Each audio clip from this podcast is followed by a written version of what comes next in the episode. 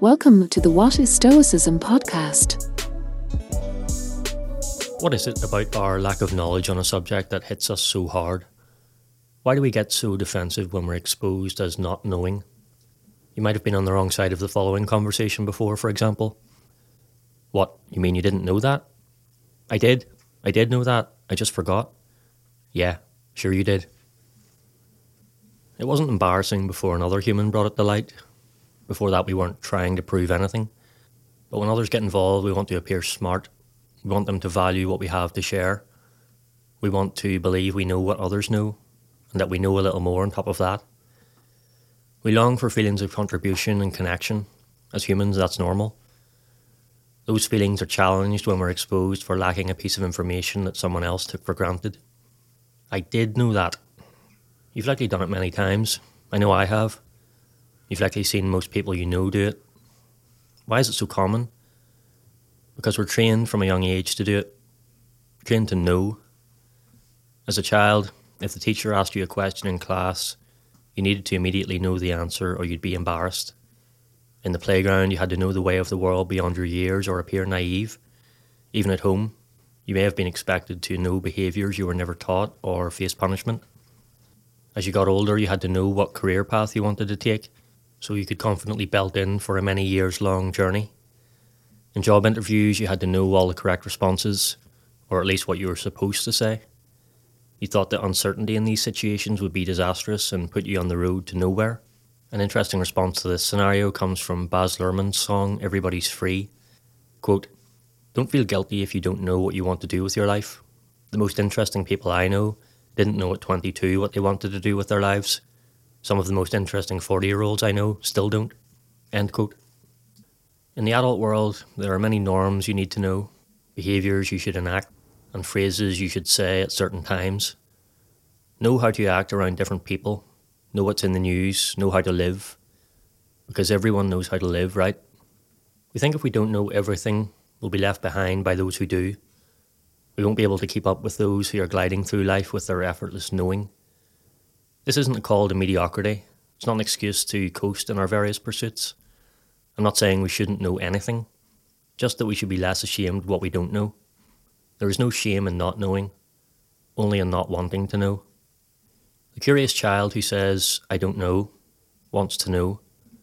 We've all been annoyed by the impudent young relative incessantly asking questions of us. They don't care about looking foolish, they want to learn. That innocent thirst for knowledge can later be lost as the world begins to reward certainty. Faced with a gap in your knowledge, your ego concludes you'll be someone if you can bluff a half answer rather than say, I don't know, but I'll certainly find out for you. Instead, you force your mind to sew together an answer from whatever threads it can find to circumvent the terrible moment of ignorance. Ego blocks any admission of unawareness. It tells you you'll be shunned if you can't display expertise on the spot. And it's not just knowledge we feel the need to feign. We're always being asked for our opinion on everything. So, put on the spot, we provide one. It might not be one we've thought through, it might not even be one we believe, but to appear to be someone participating in the world with their finger on the pulse of the thing, we send out opinions that we then feel forced to stick by. It doesn't occur to us to say, hmm, I don't know, I'll think about it and get back to you. Or, here's what I think now, but that could change. That approach, that rational approach, is almost unheard of. We sense there is weakness in open honesty and mistrust in vulnerability, when in fact it takes fortitude to be vulnerable, and honesty builds trust. For the most part, I still believe our unwillingness to say I don't know comes from a pure place. We want to make a good impression. It's what Italians call la bella figura, literally the beautiful figure. A common misunderstanding is that the concept is solely about appearance, but that's not the case, as John Hooper explained in his book The Italians. Quote, a lot of non Italians have heard of bella figura. Far fewer understand what it really means. Fare una bella figura is to make a positive impression, though not necessarily in a visual way. For the most part, the preoccupation with bella figura is harmless enough. There are elements in the bella figura mentality of a concern to fit in with the other members of society. In some respects, it counterbalances what Italians call menefreghismo, not caring a damn about other people. But the bella figura mentality also points to a deep seated insecurity, oddly at variance with menefreghismo. End quote. It's the same for us. Our need to make connections and contributions makes us insecure to the point that we're desperate to appear as if we know things. What we miss is that these first impressions are fraught. Not only do they set a precedent that you're someone who always knows, they do not prove the content of our character, which is only revealed over some time by our repeated actions. In other words, if you're known to be someone prepared to say, I don't know, it gives more weight to what you do know. You've taken time to understand it. You didn't rush to judgment. That's your character. Through vulnerability, we get the feeling of connection we need. We're sharing something real with another human. Through honesty, we get the feeling of contribution we need. We're encouraging the same honesty in another human. If we're patient with the child asking questions, we can nurture their enthusiasm for learning. We can show it's worth learning about the world, worth discovering yourself, worth examining life, and we can reclaim that innocence in ourselves simply by being aware of it. I don't know is the key that unlocks the gate to learning. Without that admission, the journey ends. No one can be taught what they think they already know. Here's how Epictetus put it quote, If you want to improve, be content to be thought foolish and stupid with regard to external things.